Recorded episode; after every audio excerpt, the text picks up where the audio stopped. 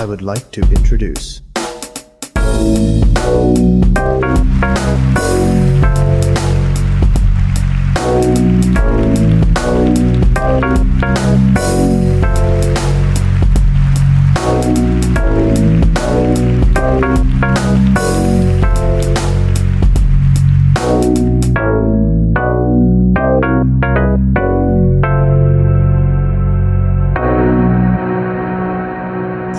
Herzlich willkommen wieder zu unserem Podcast Ivi einfach. Äh, auch heute sind wir wieder zu dritt, eure drei Bücherexperten Lucy, Timon und Paul. Hallöchen. Moin. Hallo. Ja, heute äh, geht es wieder um das Buch von Paulo Freire, ähm, Die Pädagogik der Unterdrückten. Ähm, letztes Mal haben wir uns um Kapitel 1 und 2 äh, gekümmert. Ähm, also ganz allgemein. Und wenn ihr Bock habt, hört da mal gerne rein. Heute ist die Fortsetzung davon, Kapitel 3 und 4. Ähm, haben wir äh, für heute gelesen und ähm, möchten uns da jetzt drüber austauschen. Ähm, ja, und ähm, ganz grob, was es um die, äh, was es, äh, um was es geht äh, in den Kapiteln 3 und 4, ist zum einen ganz grob in Kapitel 3 der Dialog, also die Bildung als Praxis der Freiheit.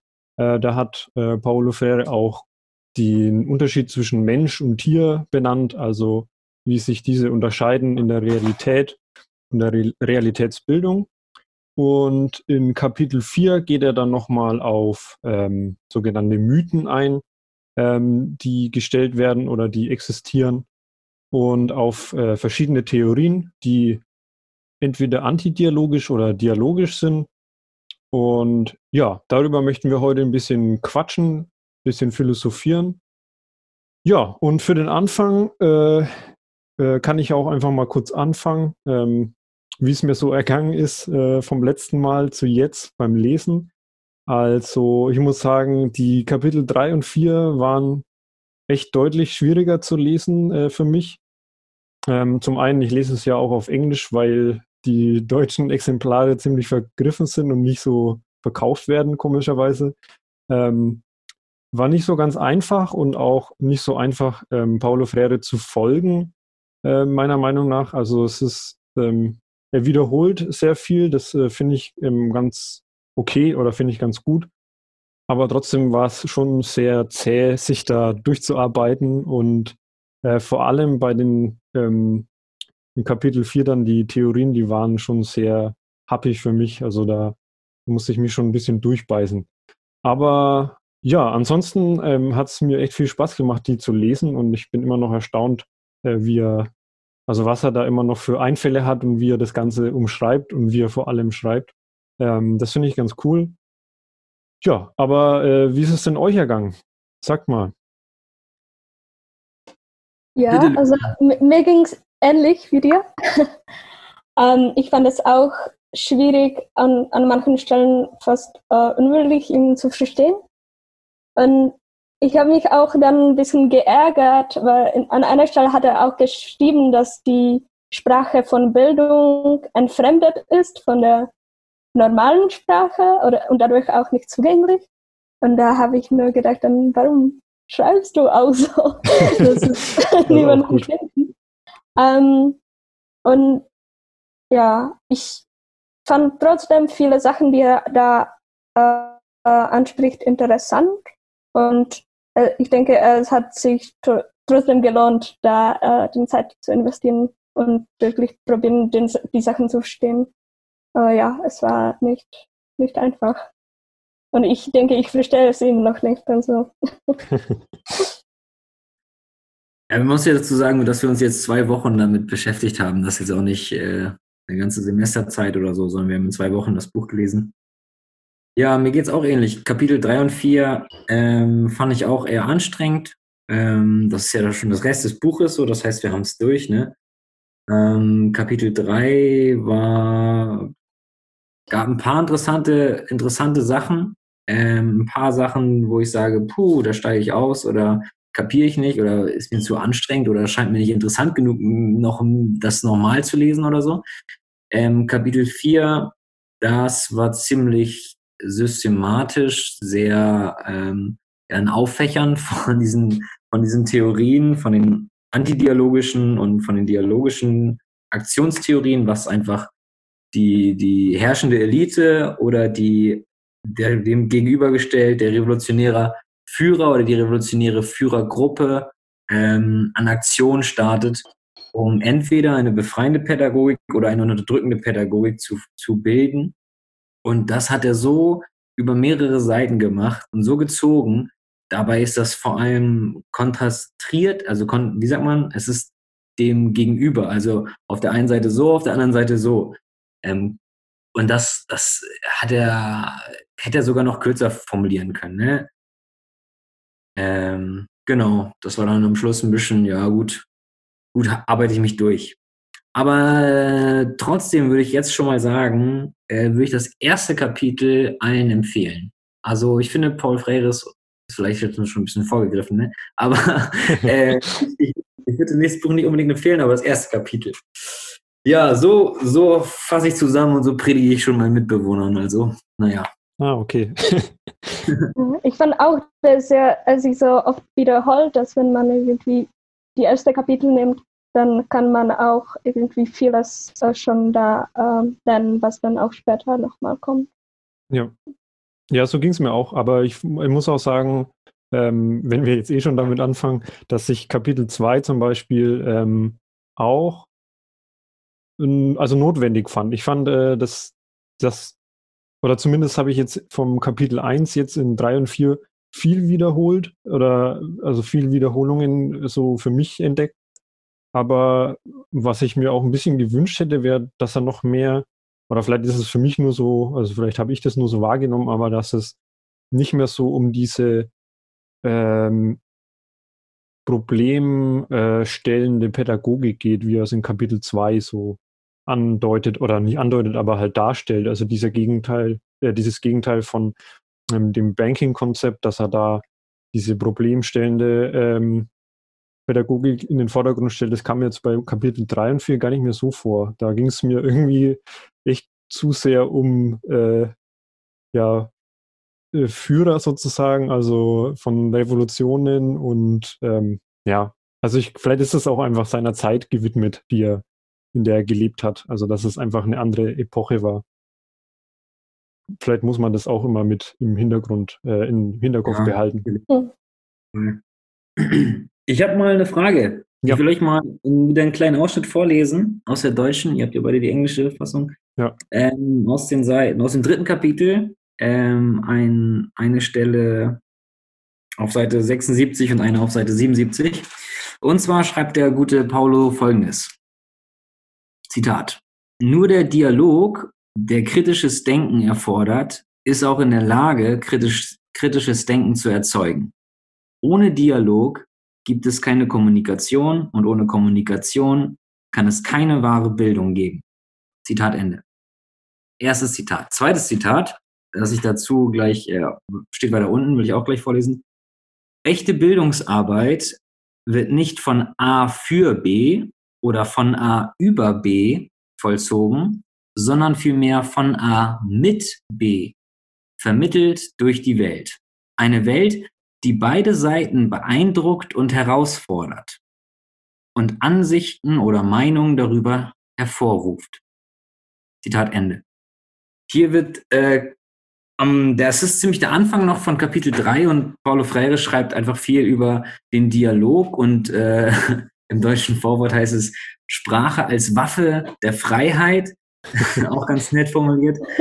Also äh, Paulo Freire schreibt hier über den Dialog, die Kommunikation als das, das maßgebliche, ich sag mal, Instrument oder die maßgebliche Methodik, in der nur ist die einzige, einzige Methodik, in der äh, Pädagogik der Befreiung stattfinden kann seine Formulierung, jetzt meine Frage. Seine Formulierung ne, mit ähm, dem ganzen Dialog und nicht von A für B, sondern nur mit B, ähm, also vom, vom Lehrer mit dem Schüler, ähm, nicht über den Schüler oder ähm, so. Diese Ansichten, sind die euch zu idealistisch, habe ich auch in der letzten Folge ja schon mal gesagt. Äh, ist es euch zu äh, waschi waschi bla bla ähm, oder ist, findet ihr das, ähm, dass das reale und gute Gedanken sind, die man auch, die umsetzungswürdig sind oder so? Ja. Willst du anfangen, Lucy? Um, ähm, also generell, ich habe mir darüber auch äh, viele Gedanken gemacht, äh, in die, diese Teil, wo er über äh, Dialog spricht. Weil einerseits dachte ich, ich kann nur zustimmen dem, was er sagt, dass es zentral ist oder wenn, wenn das Ziel der Pädagoge ist, die Befreiung, dann kann man es nicht für jemanden machen oder jemanden aussetzen, sondern man muss es gemeinsam tun. Und auch fand ich schön, wie er Dialog versteht und ganz umfassend, dass es um die Augenhöhe geht, dass es auch um irgendwie Liebe und vielleicht auch wirklich die Echtheit oder Authentizität geht, dass man authentisch das tut, dass man authentisch da ist und mit den Menschen wirklich einen Dialog anfangen will. Also ich, ich fand, fand das definitiv als vielleicht empfehlenswert oder du hast, du hast es gesagt, ob das real ist und empfehlenswert. Und ich denke, es ist empfehlenswert, aber nicht wirklich real, weil ich kann mir es auch nicht vorstellen. Und ich denke, in verschiedenen pädagogischen Kontexten fällt oft diese authentische Zusammensein mhm. auf eine wirkliche Augenhöhe. Deswegen bin ich da eher skeptisch, ob es so, wie er sich es vorstellt, wirklich erreichbar ist. Ja. Also ähm, das mit dem authentisch habe ich noch gar nicht so, aber das äh, finde ich einen guten Punkt. Ähm, an sich würde ich auch sagen, dass es, ähm, ich glaube, ich weiß jetzt auch zum letzten Mal, äh, weil ich auch viel darüber nachgedacht habe, dass, was du meintest mit, ähm, dass es auch einfach so universal anwendbar ist oder einfach so weil es so allgemein gehalten ist, dass man das auf so vieles anwenden kann. Das hatten wir ja letztes Mal auch schon das Beispiel äh, mit Unterdrückten und Unterdrückern sozusagen, dass man das, dass man dieses Schema auf so viel anwenden kann. Und ähm, ich denke beim Dialog, oder zumindest ist es mir so aufgefallen, ist es schon auch so, dass er dann sagt, dass es nur ähm, also gut sein kann, wenn, wenn man mit demjenigen oder mit äh, derjenige oder mit den Schülern im Allgemeinen ähm, äh, kommuniziert über etwas. Also nicht über die Schüler redet oder denen einfach nur Sachen mitteilt und die nehmen das auf, sondern dass man über Sachen, die irgendwie existieren oder egal was, um was es gerade geht, um welches Thema, dass man mit denen äh, darüber kritisch irgendwie denken soll, reflektieren soll und irgendwie gemeinsam auf eine Lösung kommen soll. So, so kam es mir irgendwie vor. Ähm, aber den, den Authentiz Authentizitätspunkt, schwieriges Wort, ähm, den finde ich eigentlich auch gar nicht so schlecht, äh, Lucy. Also, dass das, ähm, dass es was damit zu tun hat, dass man authentisch rüberkommt, da habe ich jetzt gar nicht so äh, bedacht, aber ähm, macht für mich auch äh, in der Hinsicht auch Sinn. Also, dass, dass, dass man authentisch ist, dass man ähm, authentisch mit den Schülern umgeht, dass man so eine Kommunikation hat, die, die, dass die Schüler das auch merken, dass man das auch möchte, sozusagen, dass man mit ihnen redet, dass man mit ihnen reflektiert. Und ich glaube, äh, das ist schon ein wichtiger Punkt. Also in der Hinsicht kann man sagen, dass es schon äh, wünschenswert ist oder anwendbar, um nochmal auf die Frage zurückzukommen. Und zu welchem Schluss bist du gekommen? Ähm, also ich habe mir mein Buch angeschrieben zu idealistisch Fragezeichen ähm, und habe euch das einfach mal dann präsentiert. Ich, ja, ich, ich weiß nicht, ich finde die Ideen, das klingt alles sehr schön. Ich finde, das, äh, das sind tolle, tolle Bilder, die er einem so vor Augen malt und tolle Gedanken. Ich finde Begegnung und Dialog ähm, von Ich zu Du, wo er Martin Buber zitiert und ähm, von, auf, auf Martin Buber eingeht, ähm, das ist alles sehr, sehr cool, sehr, wo ich denke, ja, genau, wir Menschen, wir rücken alle dicht zusammen ja, und Halleluja. Aber, ähm, tja, das hat dann, das schwingt dann auch immer so in seinem ganzen Ansatz. Und ich habe auch den Eindruck, wenn er dann Erich Fromm zitiert oder so, dieses ganze Anti, Anti ähm, autoritäre schwingt ja auch immer bei ihm so mit, ne? Ähm, nicht von oben nach unten, keine Hierarchien. Ja. Äh, und jetzt passiert aber Folgendes.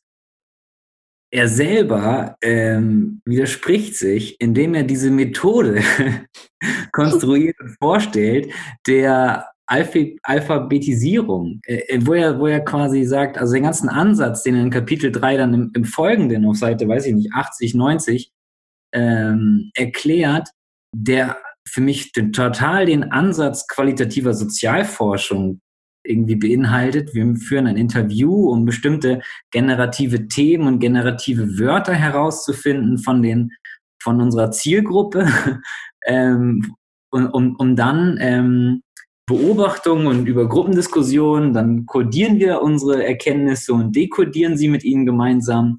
Das, also das hat alles für mich total den qualitativen Sozialforschungscharakter, den er da aufzeigt, um für sein inner oder innerhalb seiner Alphabetisierungs, ähm, Bewusstwerdungs-, Aufklärungs-, äh, Bildungsarbeit, die aber eigentlich eine Technik, ein Konzept ist, dass man einfach lehrt. Von oben nach unten wird das weitergegeben und reproduziert. Ähm, das ist, er widerspricht sich quasi selber. Also was du ja selber, Lucy, du hast es schon gesagt, okay, er spricht von, von, von einfacher Sprache oder was, die irgendwie in, in, in der Bildung fernbleibt und warum formuliert er das so? Ja, genau, das ist das. Also ja. er, er formuliert in seiner, in Kapitel 3 auf jeden Fall, für mich war das da ganz deutlich, ähm, formuliert er seinen Ansatz gegen das, was er selber eigentlich sagen will. Ähm, tja. Wobei ich fand da, oder mindestens am Anfang hatte ich das Gefühl, er spricht auch viel über die ähm, Art und Weise, wie unterdrückend Menschen fesseln und irgendwie nicht die, jetzt nicht unfähig ist ein schlechtes Wort, aber ähm, unfähig macht, ähm, eine Aktion zu machen oder äh, sich dagegen zu wenden. Und dass es die Aufgabe der Pädagogik der Unterdrückten ist, auch die dazu befähigen zu können. Deswegen bin ich vielleicht nicht so kritisch, dass er da auch diese Methodik äh, anspricht, als ein Mittel, diese zu erreichen, weil irgendwie ist es auch schwierig, das zu erreichen, was er wollte, wenn man jetzt gar nicht ähm, ja. gar keinen Plan hat. So. Ja, genau. dann landet man irgendwie in einer Stille oder die, die Menschen sind so viel in diesen äh, Unterdrückungsmuster fest, dass die gar nicht zum Beispiel ins Dialog dann kommen oder so. Ja, sorry, ich grätsch nochmal rein. Ja, aber das ist doch, der Punkt, dass er dann eigentlich im ersten Kapitel eine wirklich, er hat ja gesagt, habe ich ja vorgelesen letzte Woche oder letzte, letzte Folge, dass er das Buch an Radikale sich wendet. Ähm, und, und seine Äußerungen über Unterdrücker und Unterdrückten und diese befreiende Pädagogik, die das alles jetzt ändert, ähm, die unsere kritisches Denken anregen soll, eigenes Denken, die nicht mehr von oben nach unten funktioniert, sondern nur noch mit Leuten, die doch eigentlich ähm, ja nicht, wie weit ist das utopisch? Inwieweit ist das zu, zu äh, idealistisch gedacht, aber einfach nicht.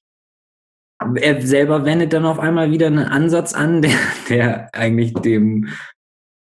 Ihr versteht, was ich meine und so. Ja, ne? Aber die Frage ist doch hier auch, ob ob es überhaupt möglich ist, also ganz grundlegend, überhaupt irgendwas von seinem, also wenn er jetzt sozusagen den, den Ansatz vertritt und den entwickelt hat, inwieweit schafft er das, den ähm, so zu vermitteln, dass es mit seinem Ansatz auch zusammenpasst, sozusagen. Also geht es überhaupt, dass er äh, seinen Ansatz irgendwie vermitteln kann oder seine Theorie, ohne dass er dann darauf zurückgreifen muss, dass man das lehrt, weil anders kannst du denen doch auch gar nicht die Informationen geben. Also was mir da, das mit dem Alphabetisierung äh, kam mir jetzt auch so vor, dass das ja auch eine Voraussetzung ist, überhaupt, dass Leute äh, sprechen und schreiben können, damit sie überhaupt erstmal, sage ich mal, auf das Niveau kommen, ähm, um überhaupt über die Theorie nachzudenken, über die Realität nachzudenken, über Pädagogik nachzudenken, dass sie dann überhaupt ein Mittel haben, um sich auszudrücken.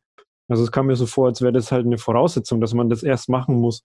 Und aber wie er das macht, also dass du meinst, dass das gelehrt werden muss, da stellt sich mir die Frage, geht es überhaupt anders? Dass man, also wie, wie will man Alphabetisierung zum Beispiel anders äh, lehren, als so schreibt man Wörter, so äh, bildet man Sätze, so spricht man. Also weiß ich nicht, das ist ähm, schwierig. Da wüsste ich jetzt auch keine Antwort drauf. Aber ist es dann nicht auch das, das Banking-Konzept, dass er dann sozusagen das eigentlich in den Leuten äh, reinpflanzt ähm, und sagt, so und so geht es, weil es keine andere Alternative dafür gibt irgendwie? Oder? Ja, oder seine Alternative einfach zu utopisch ist. Aber das ist ähm, natürlich schon sehr kritische Zunge jetzt hier. Ja. naja, aber es ist ja auch, ne? ist ja auch spannend. Ja, gut. Ja. Aber danke für die äh, schöne Frage. Ja, dann, äh, wie sieht es denn bei euch mit Kapitel 4 aus? Ja. Revolutionär. Ach ja, genau. Ja, stimmt ja. Oh. Also was ich das spannend fand, das Thema war das mit den Mythen auf jeden Fall. Also Ja, kannst du das nochmal gerade ein bisschen vorstellen? ja, also zumindest kann ich so versuchen vorzustellen, wie ich das verstanden habe, ähm, dass es einfach gewisse gesetzte Mythen gibt, die von sozusagen der Obrigkeit oder also in Anführungszeichen jetzt Obrigkeit, ähm, Regierung, Elite, wie er es da nennt, ähm, dass es da gesetz, äh, gesetzte Mythen gibt oder halt in Form von Mythen gesetzte äh, Regelungen oder ja äh, Normen oder sowas in der Art, ähm, die dann dazu führen, dass die Unterdrückten sozusagen ähm, das auch noch glauben. Und ähm, jeder Aufstand, der dann dagegen ist, ähm, das nennt er, glaube ich, mit, oder das beschreibt das so, dass es dann gegen Gott wäre. Also jeder, jeder Aufstand, der gegen diese Gesetze geht oder die gegen diese Gesetzmäßigkeiten, wäre dann sozusagen ein Aufstand, ähm, der nicht von Gott gewollt ist. Und das ist passiert eben aber nur, weil die Mythen an sich dann auch so geglaubt werden. Und da hat er zum Beispiel genannt, sowas wie, dass jeder sich aussuchen kann, ähm, wo er arbeiten will, dass es Chancengleichheit gibt, ja, etc. Sowas. Das sind Genau. so bestimmte Mythen, die er genannt hat. Und die Mythen, die halten dann nämlich die Unterdrückten in ihrer Unterdrückung fest, ne? Dafür sind die ja. Ja, so habe ich das auch verstanden. Dass sie dann, also dass die dafür da sind, dass der Zustand, in der der jetzige Zustand auch so bleibt. Also dass die Unterdrücker sozusagen weiter unterdrücken können. Und ja, was ich da spannend fand, war zum einen dieses, äh, dass, also der Mythos einfach nur, dass jeder da arbeiten kann, wo er will. Und da habe ich mich halt nur gefragt, äh, inwieweit es bei uns eigentlich auch noch zutrifft. Also in, in äh, ent entwickelte, fortgeschrittene Länder, wie man so schön sagt, ob das dann überhaupt anders ist oder weil wenn man da wieder den historischen Kontext einbezieht, dass man sagt, ja, das war ja eine andere Zeit oder ähm, damals eine Arbeiterbewegung und so. Und ja, aber wie, inwieweit ist das heute immer noch, dass der Mythos, man kann arbeiten, wo man will, wenn man das nur möchte, das, also es, da war ich schon sehr kritisch dagegen oder zumindest glaube ich, dass der Mythos heute immer noch so ein bisschen ist. Ich finde auch, dass alleine im also Bildungssystem in einem Themengebiet so, so viele Mythen gibt und auch mit den Chancengleichheit, das du angesprochen hast. Und wenn man sieht, irgendwie wie viel äh, soziale Hintergrund dann die Möglichkeiten bestimmt oder wie viel Einfluss es hat, dann denkt man, okay, das stimmt ja gar nicht, dass jeder das machen kann in diesem System, was er will, aber es ist auch so präsentiert. Und ich habe viel dabei, also ich fand es auch ein, ein spannendes Thema und habe dann viel an ähm, dieses Individualismus, aber auch irgendwie, bin mir jetzt ein merokratisches Prinzip denkt. Dieses, wenn man sich bemüht, dann kann man alles schaffen und wenn man äh, dann gute Leistung bringt und irgendwie jeder kann die gute Schule besuchen und wenn man es schafft, dann kann man ein gutes Job kriegen und das ist für alle greifbar. Und ich denke, das ist fast eine Grundlage von einem Bildungssystem, diese Idee. Aber stimmt das? Mhm. Und was hat es für Folgen dann auch für die Menschen? Weil der Teil von diesem Mythos ist auch, wenn du es nicht schaffst, dann ist es dein Fehler und nicht Fehler von dem System oder der, der äh, Unterdrücken, Unterdrückung. In welcher Unterdrückung wollen denn die Mythen in unserer Bildungs, in unserem Bildungssystem uns halten? Also keine Ahnung, das ist jetzt eine schwierige Frage. Ne? Ja. Ich, ich erwarte da auch keine Antwort drauf, nur so mal in den Raum gefragt. Ne? Wenn, wenn die Mythen dafür da sind, also so, so Pseudo-Wissen, was quasi Mythen, Mythos ist, uns irgendwie oder Unterdrückersysteme irgendwie aufrechterhalten soll oder schienen soll. Ähm, Und es gibt scheinbar Mythen in unserem Bildungssystem. Was bringt das? Also was, ähm, welches Unter Unterdrückung er, erhält? Also, naja. Ja, Ähm, ja. Aber wolltest du was sagen, Paul? ja, Dazu? ja dazu, ja. Ähm, also das, das finde ich nämlich auch interessant, ob, ob, ob das wieder so eine, so ein bisschen, weiß nicht, ob das Verschwörungstheorie-mäßig ist, aber das ist halt, ähm, also, dass wir, ob wir es überhaupt wissen, dass wir in dem System gehalten werden, sozusagen in dem Bildungssystem, ähm, was eigentlich nur dafür da ist oder halt ein Mythos ist, sozusagen, um, uns einfach für die äh, Marktwirtschaft sozusagen vorzubereiten, um äh, Arbeitskräfte zu werden oder ob es wirklich auch um das Thema Bildung geht, also dass man wirklich ähm, Themen behandelt, hinterfragt, kritisch beleuchtet in der Hinsicht. Also dass es wirklich um den Gegenstand Bildung geht in unserem Bildungssystem oder ob das nur dafür da ist, hey, ihr geht zur Schule, dann macht ihr das und dann habt ihr einen Job. Und das macht ihr dann, weil das habt ihr gelernt in der Schule und ihr habt da Themen gelernt, ihr habt äh, Fächer gehabt. Aber inwieweit ist das Bildungssystem wirklich für, für Bildung da? Also für das, wie es Paulo Freire auch nennt, dass es halt dann zum kritischen Denken auch anregt. Und also meiner Meinung nach äh, ist das irgendwie nicht so ganz die Aufgabe von dem Bildungssystem, dass da ja kritisch denkende Menschen dabei rauskommen.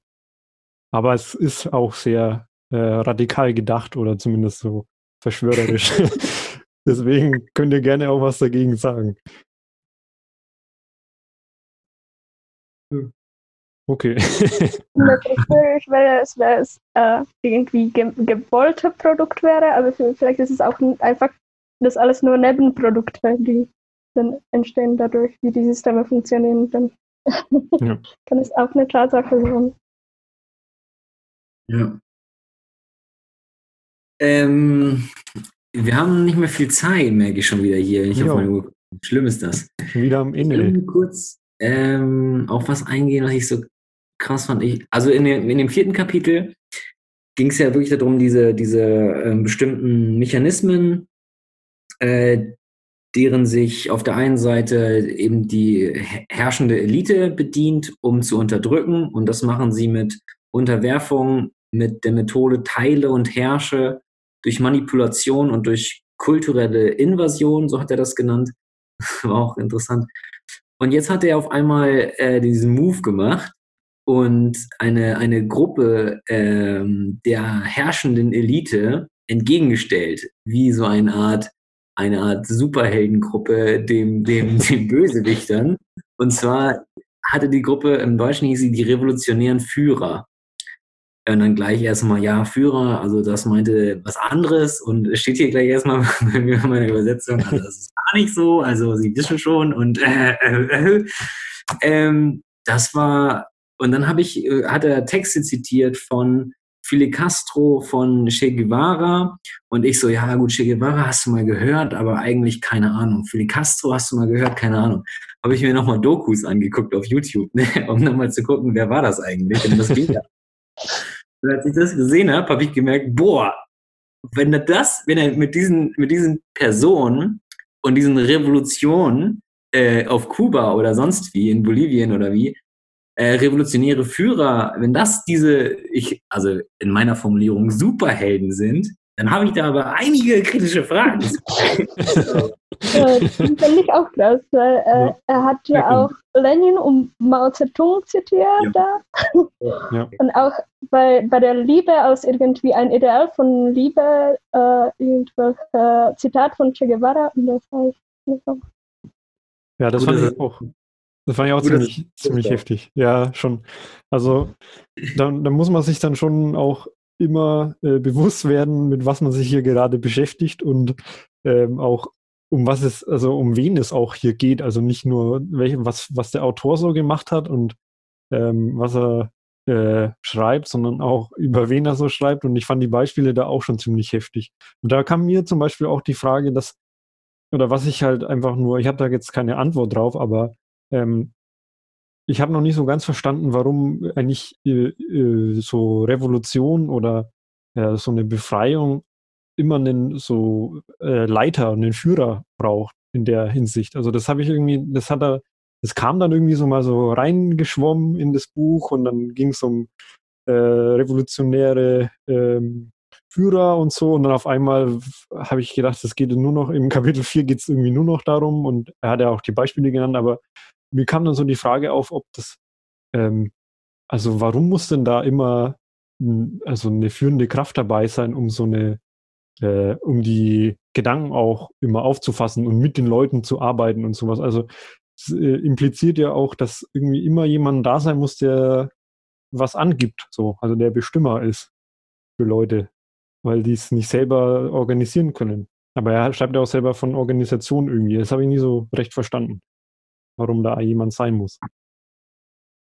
Also ich, ich bin bei Organisationen bin ich auch ausgestiegen, aber ich wollte nochmal anknüpfen bei äh, ähm, dem, was du gesagt hast, dass, dass ich, ich hatte auch den Eindruck, dass diese ganze, ähm, dieses Gedankengut von revolutionäre Führer, dass das nicht mehr so aktuell ist. Dass wir ähm, uns heute äh, oder ja, dass wir uns ganz stark nach Demokratie, nach Mitbestimmung sehen und uns von solchen ähm, Systemen leiten und führen lassen wollen ich bin kein Politikwissenschaftler, ne? Ist jetzt natürlich eine steile These, aber ähm, fand ich auch den Eindruck so, nee, das ist nicht mehr aktuell. So, das ist gar nicht, äh, naja. Letzte. Woche hatte, oder letzte Folge hatte Lucy schon gesagt, ja gut, weiß ich gar nicht, inwieweit ist das denn überhaupt noch ähm, anwendbar auf das heutige System und so. Und jetzt bei Kapitel 4 dachte ich dann auch wieder an dich, Lucy, und dachte, ja, stimmt, vielleicht hat Lucy einfach recht. Und es ist einfach wirklich, zum Teil liegen da jetzt 50 Jahre zurück äh, in dem Buch und heute. Vielleicht sind manche Sachen einfach wirklich nicht mehr ganz up to date. Ja, mir ist da, dazu fällt mir auch noch ein, dass äh, bei der 30-jährigen ähm, Jubiläumsausgabe jetzt, also die ich ja gelesen habe, dass da ja auch noch zwei Vorworte waren. Und ähm, in dem einen war auch sowas gestanden, dass es ähm, in der äh, westlichen Welt, also ich meine, in Europa jetzt, in, in Westeuropa, irgendwie das Buch nicht so gut ankam. Und ich habe mir da schon auch gedacht so oder Gedanken gemacht, so wie ich das, das habe ich davor gelesen, weil es ja Vorwort war und habe mir gedacht, okay, mal gucken, wie das Buch so wird. Und habe jetzt auch so einfach nur ein bisschen drüber nachgedacht, so warum das denn eigentlich bei uns auch nicht so gut ankam im Allgemeinen. Oder was da die Gründe dafür sein könnten.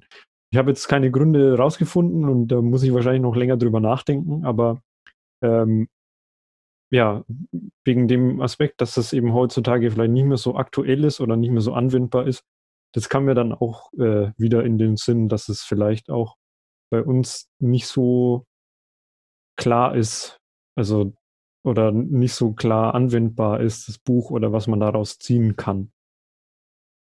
Ja. Aber ich denke, jetzt können wir Schluss machen, oder? Sind wir dicht im Kopf für heute.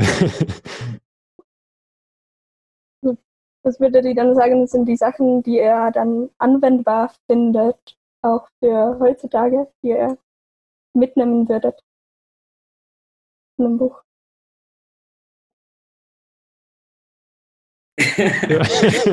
Gut, ja, ähm, kurz mit Augen absprechen. Ähm, ja, also ich glaube, was ich mitnehmen würde, ich bin ein Befürworter von diesem Ansatz Bildung als Dialog, Bildung nicht als Wissen, das man stumpf auswendig lernt. Ich würde, ich nehme mit, dass man die Begegnung von Menschen wie Martin Buber, dann ich und du und solche Sachen, dass das uns irgendwie ja Bildung, Bildung schafft. Das finde ich, äh, das kann ich umsetzen. Das kann ich als Einzelperson mir auf die Fahne schreiben. Ne? Das kann ich mitnehmen und ich selber kann sagen, okay, ich, ich versuche mal den anderen zu hören. Ich versuche mal zu gucken, wie kommt es, dass der das anders sieht als ich. Ähm, ich will dem nochmal sagen, was ich dazu denke oder ich hab, will da nochmal eine Frage zu stellen. Also dieser ganze Dialog-Begegnungsaspekt als, als das äh, Sprache, als die Waffe zur Freiheit, das äh, heftig ausgedrückt, das nehme ich mit. Fand ich gut.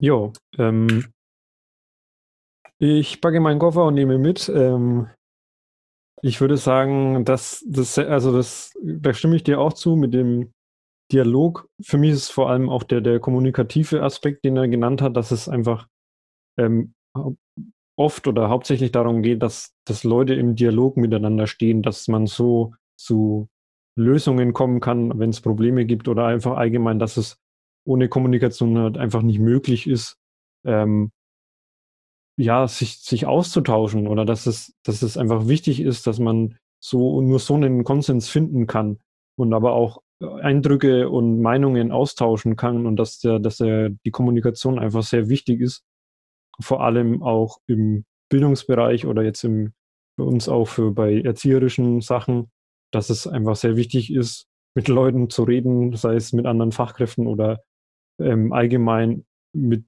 Kindern, egal was, dass es, ähm, ja, für mich ist es einfach immer hilfreich. Also Hauptsache, man hat einfach eine gute Kommunikationsbasis.